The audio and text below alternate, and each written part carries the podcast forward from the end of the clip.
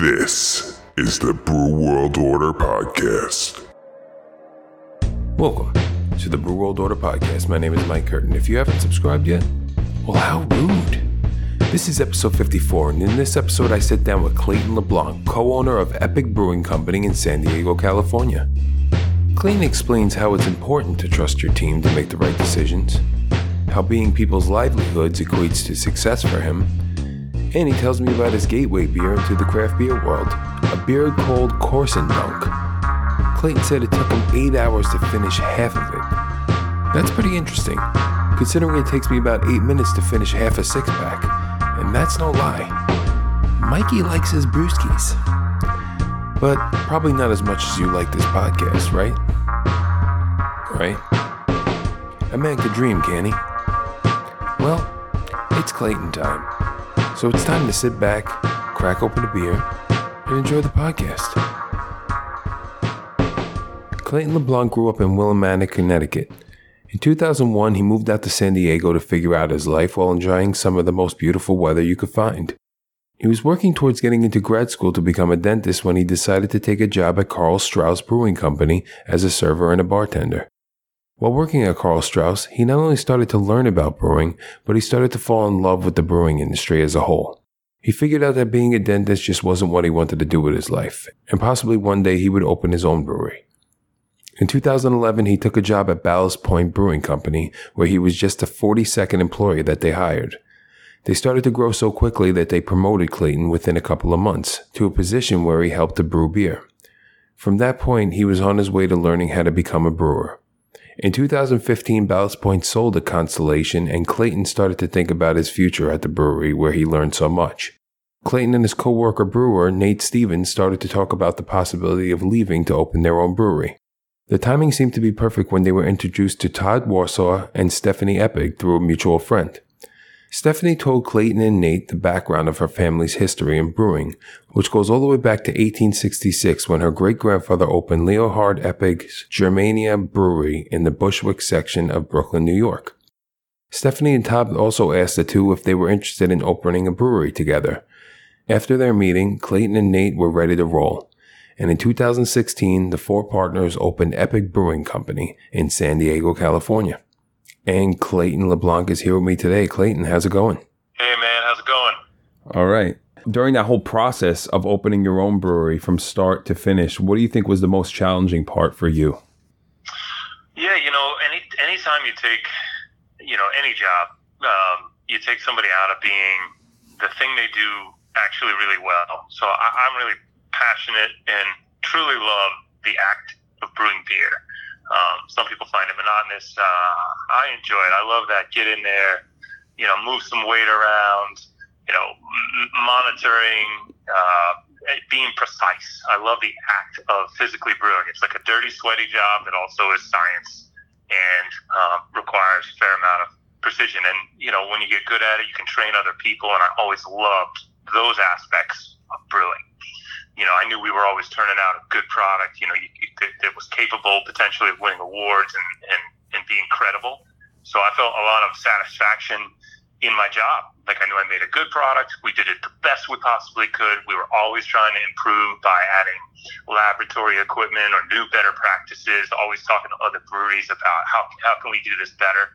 And I would say the biggest trick for opening a brewery is that becomes like the, now, I don't want to use the words least important, but smallest part of, especially here in San Diego, you know, there's breweries everywhere now and there's tons of them, but in our county we've got, it's something like 150. Now, they're all different sizes. They're super tiny. They're super big. But when you get out of the gate, like, it's almost expected that the beer should be, you know, award-winning level brewing. Otherwise, what are you doing? Right, yeah. That being a given, nobody cares after that. So it becomes, how's your fundraising? How's your organizational skills? Who knows how to do marketing? Who's really good at balancing the books? And all that stuff, I would say, was not something I was trained in, not something that even my other partners who actually take the lead on some of that stuff, you know, those are the challenging things. Like, oh, my God, how do we design a tasting room. Like, I can kind of design a brewery. We did that, and we like how it turned out. But all of a sudden, you're like, yeah, a tasting room. You need some chairs, you need some tables, and the walls should look nice. But obviously, that's not how you build a tasting room. You right. need, like, real fine skills, architecture, things like that. And so bringing in all those kind of talents from either outside or struggling through and discovering them ourselves, for me, that was it. It's not the hours, and it's not the brewing. Right. I would never, ever go back to my old job in the sense that I truly love what we do, but man, had I known how much the business part of running a business like would be the major part of what we were doing. You know, we were just young. And we were just I feel like I was 20 years younger 4 years ago. Right. So that being said, what do you think's the biggest lesson you've learned so far?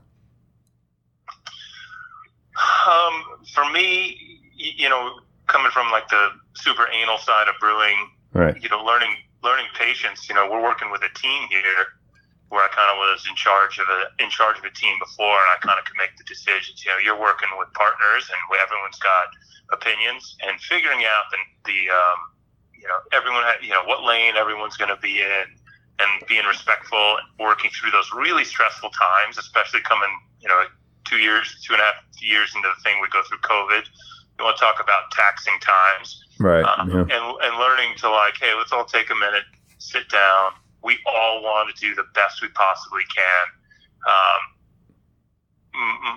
Taking that beat before you react to something. Let's sit down. Let's talk about it. Let's get all the information on the table, because clearly all we want to do is make the best beer we can and succeed in our business.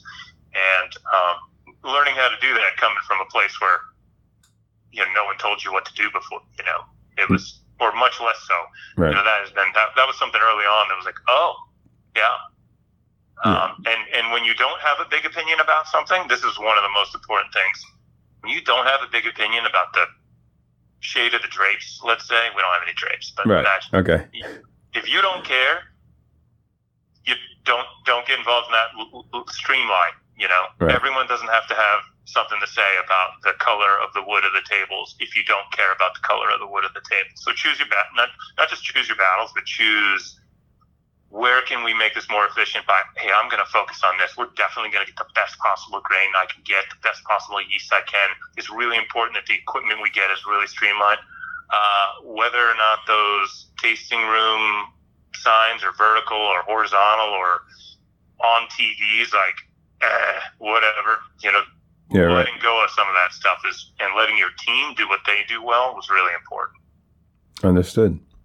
Who do you think's been a big inspiration for you in the beer industry?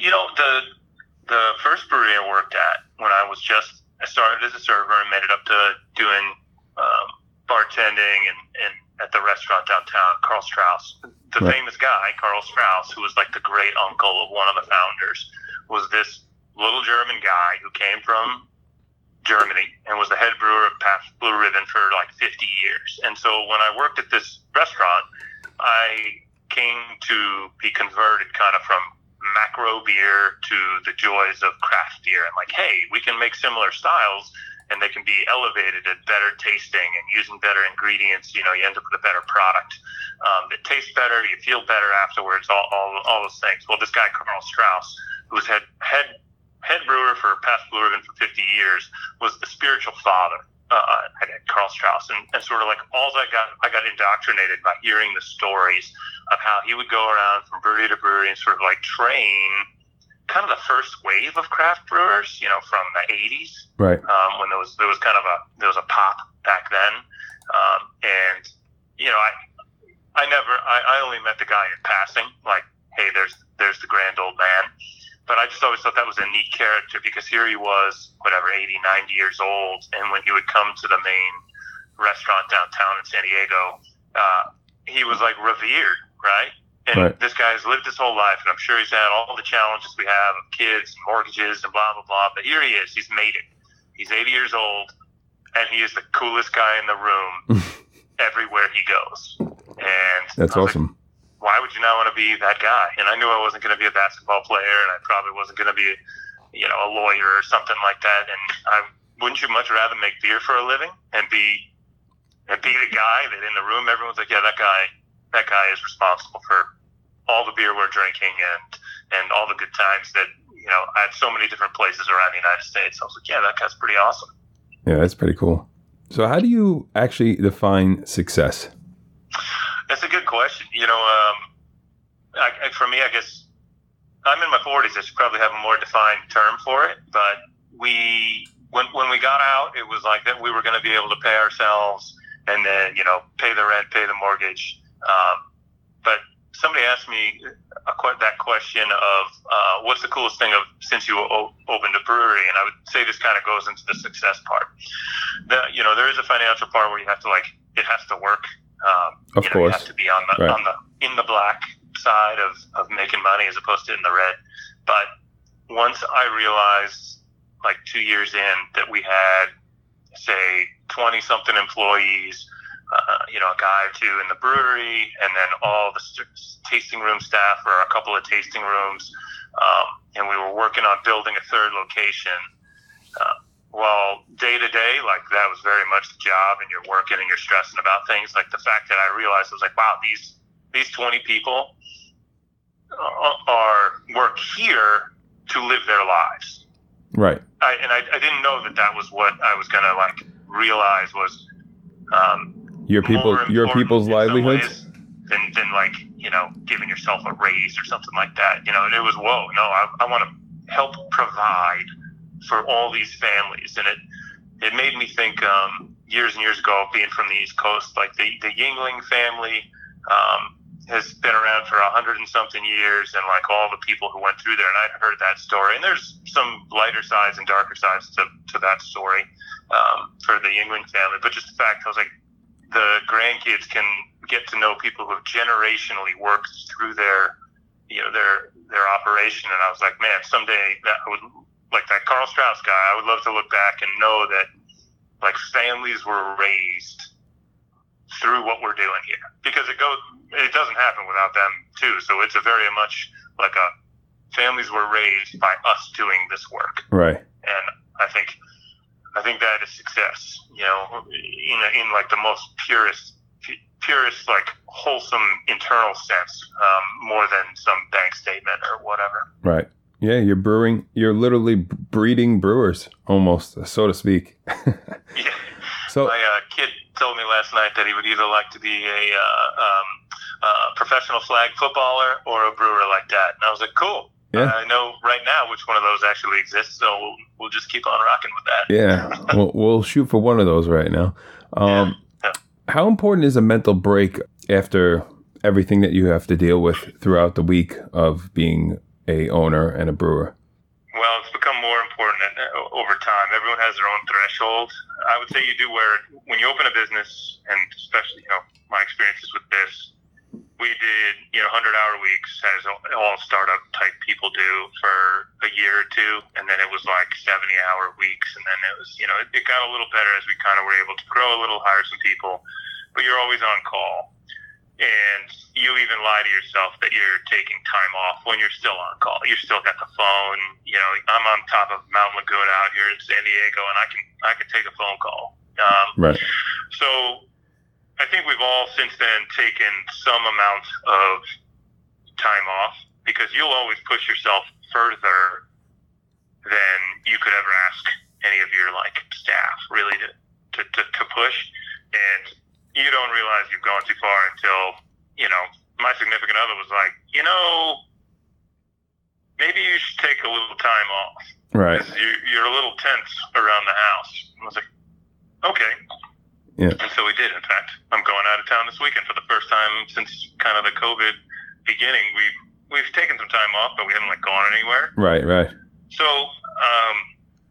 finding a place where you can free yourself from the phone and be like, oh, I literally can't take a phone call because I'm on a boat, I'm on a plane, I'm in the mountains far away. Right. I think is the way for people who are sort of super driven. You have to allow yourself to go to a place like that where it takes the option away. Because even if you're not answering the phone, that it's there is like a crutch that you can help if you need to, or make a decision if you need to. And so in a sense, you've never let go all 10 tenths. You've only let go like 3 tenths or 5 tenths. So if you can get yourself to 8 or 9 tenths, because you're probably still thinking about work. But for me, I found it really, really important. And our partners, we kind of just got to a point where, you know what, I am not coming in Saturday, Sunday. You know, call me if the building's on fire, because I live close by. Right. Maybe I can help, but like otherwise, I'm gonna peace out for a little bit. And I found it really important for hanging out with my son and the rest of my family, just to sort of be present with them, as present as I am with the business. Right. Yeah, it's important to have a good team so that you can kind of chill back and rely on them when you don't want to be there. Absolutely, and empower people to make good decisions. You know, you gotta train them as much as you can, and then at some point, you kind of got to let people figure it out. You know, when they screw up or don't do things the way you like, if you, you know, great learning moment. Now we all learn from this. No one will ever forget it. Let's move on, you know. So, like you had mentioned, there's 150 breweries in your area, give or take. What do you think brings people to your place specifically? Well, we've been very fortunate to have, because we had experience when we got before, we were able to open and be we had pretty good systems in place to make, you know, decent beer right off the bat. Like, there was no questioning, once we write this recipe and use these ingredients that we know about, this malt we know about, the yeast we know about, water that's filtered in a way that we have chosen, and you know, the hops that we have hand chosen. We knew that it should be decent, and so that helped. Those initial reviews were really good. And then doing something different at a time when the industry was moving, at least in San Diego, was huge on West Coast IPAs, and then moving into hazies. We were kind of coming out in a totally different direction, doing not specifically lagers, but always having between, you know, four or six on at a time, and executing those really well when nobody else was really kind of focusing on that. So it was something to talk about, I think, in a town full of really big hop heads, which includes us. Like I said, I made all the sculpin on earth during the sweet spot of when it was like so different than any other IPAs. Now the United States has really, really good beer everywhere. Right. So I think having that little bit of experience, so that people's first time coming, the beer was on point, you know, was really helpful, so that those reviews kind of, I wish they didn't matter, and I don't read them anymore, but you know, that kind of got us off the ground. And then being able to offer somebody something different, because so many of us really do like all the styles of beer. Yeah, right. And nobody's representing Kolsch, alt beer, Dunkel, Bock, you know, different types of light lagers. Everyone calls it a Pilsner, but there's like a whole bunch of variants. There's, you know, your Helles, your Pilsners. We make this, my favorite beer is our Fest beer that's on right now, that Wiesen style meadow Oktoberfest beer that you would have if you were in Germany. Right. You know, being able to, a Baltic porter, which is a really wonderful style, as well as already knowing how to kind of do the styles that are more expected, you know, your East Coast, your West Coast IPAs, pale ales. We do some sour stuff as well, big stouts.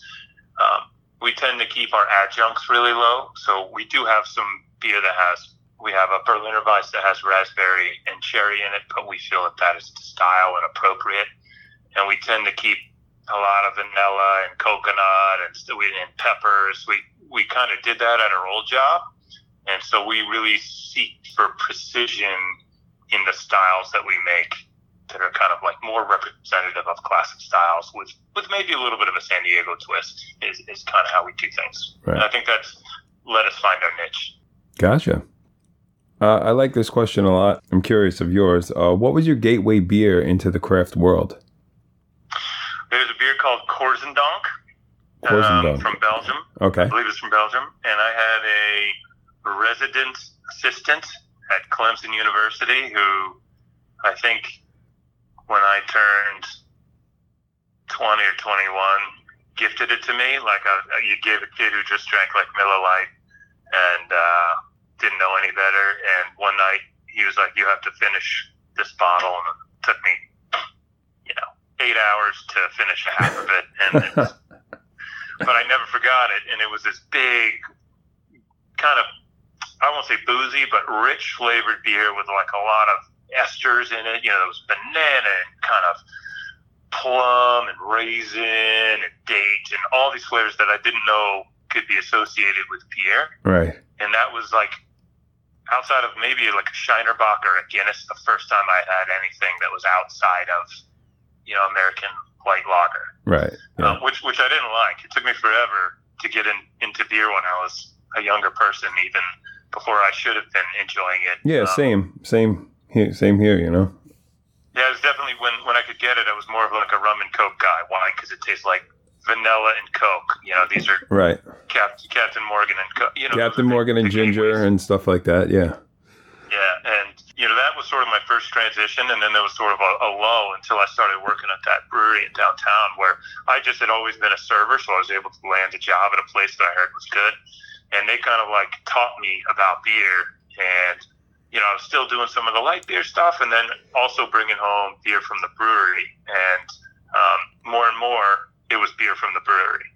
And I think I went through the most progression at Karl Strauss, where I started with they have a famous beer called Red Trolley. It's a big red ale, and that's really smooth and easy to drink and low on hops. And then I tried the Hefeweizen they had, and I was like, okay, banana and smooth, and I really like that, which is funny because I don't lean towards these styles anymore. And then I climbed the ladder up to their IPA eventually, and some of their big barrel aged stuff, and it was like I kind of went through the whole progression. Right. Learning to sell that stuff when I was a server, and it was probably like the best beer education you could get, while it paid me, Right. What do you think's next for your brewery? What does the future look like for Eppig? Well, it's been a weird year and a half, and thankfully I think we're coming out of it as, you got some battle scars, but like stronger. We were able to do some pivoting to doing more canning offerings, and have since been able to kind of hold on to that market. And so, hey, the more you can expose your beers out to the world, the more people are going to buy them, and that helps us grow. So we've already been ordering more equipment to make more beer and hiring some more staff to help sell that beer. So I'm hoping we can get another location going. We've got this great one here in Vista, California, which is like northeast San Diego, kind of by Carlsbad, and then we've got one right down on the harbor in San Diego in Point Loma. So, being able to share our beer with people throughout the county, and then maybe grow into some of the other counties of Southern California to kind of share what we're doing, and then be able to consistently support that sale. That's what we kind of want to do. Right.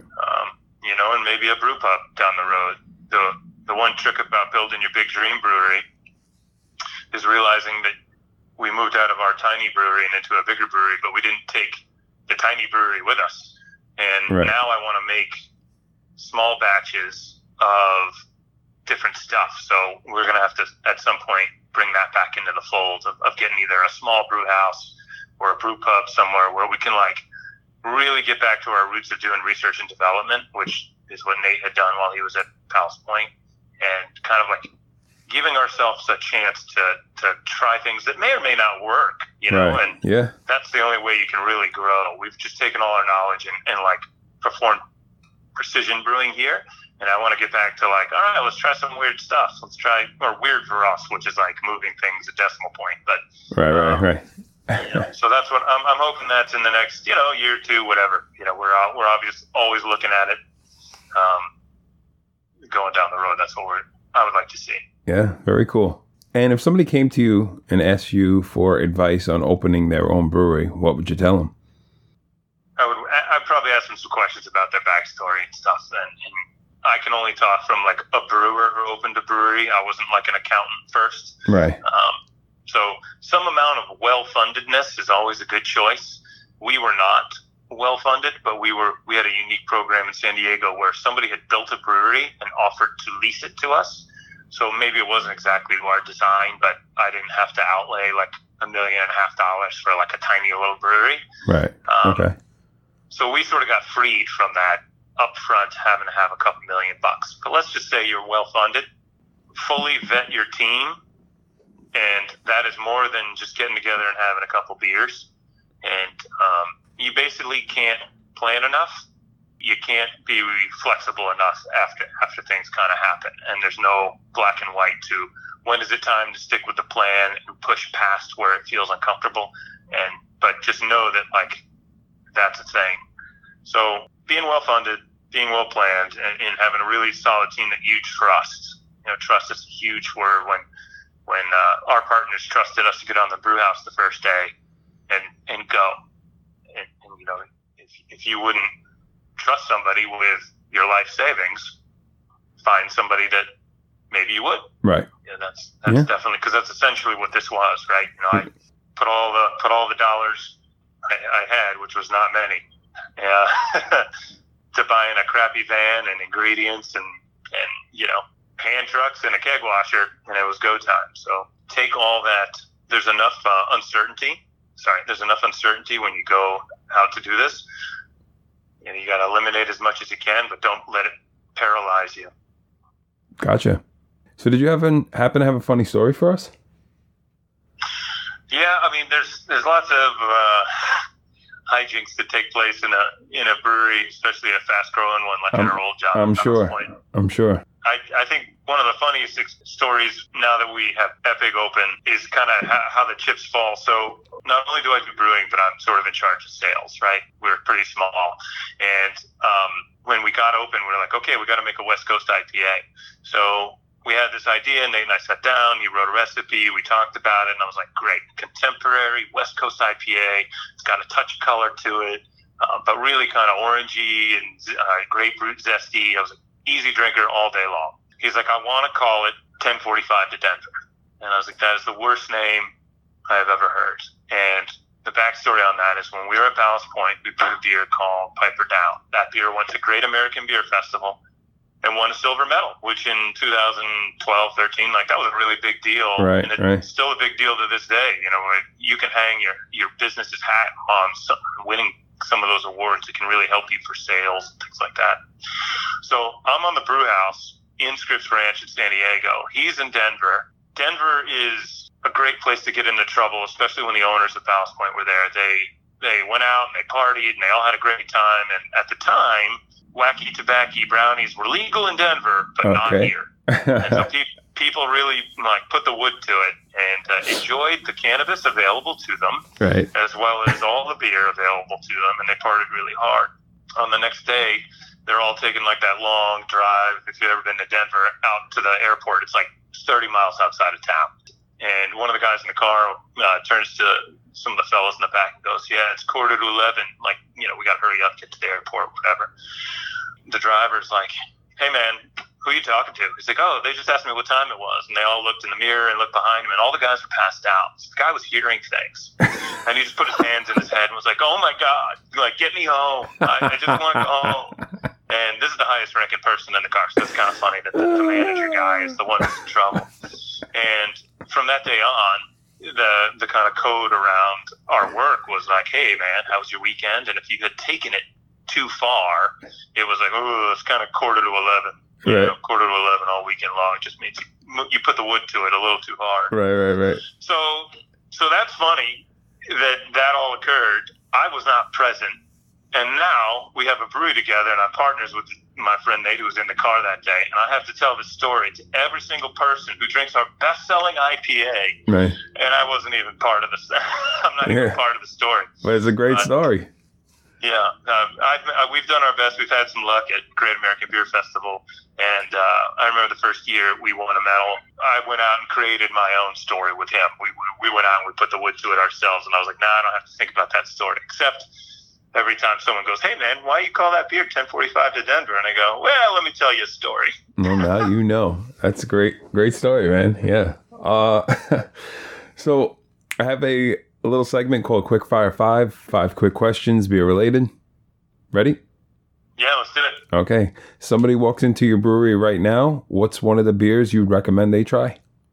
Fest beer, #1. Gotta do it. It's Oktoberfest season, and that's like my favorite beer that we make almost year-round, and it's appropriate for this part of the year. Gotcha. Favorite brewery other than your own? Ooh, good question. We've got some awesome ones in San Diego, but I'll say there's one in Germany that I really like called Aecht Schlenkerla. They're in Bamberg, and they make a lot of really smoky beers, which is kind of this weird niche. Basically, your beer tastes like barbecue. Some people get grossed out by that. I love it. So I'd say that's one of my favorite breweries, but there's so many out there. Yeah, that smoky flavor is it's very unique. It's very I don't know. You have to really be into it, you know. It's polarizing for sure. Yes. Just somewhere. Hey, my parents fed me some seafood as a kid, and it turns out a little kid likes oysters. You can't get my kid to try that stuff to save his life. So right. Who knows? Right. Favorite style of beer?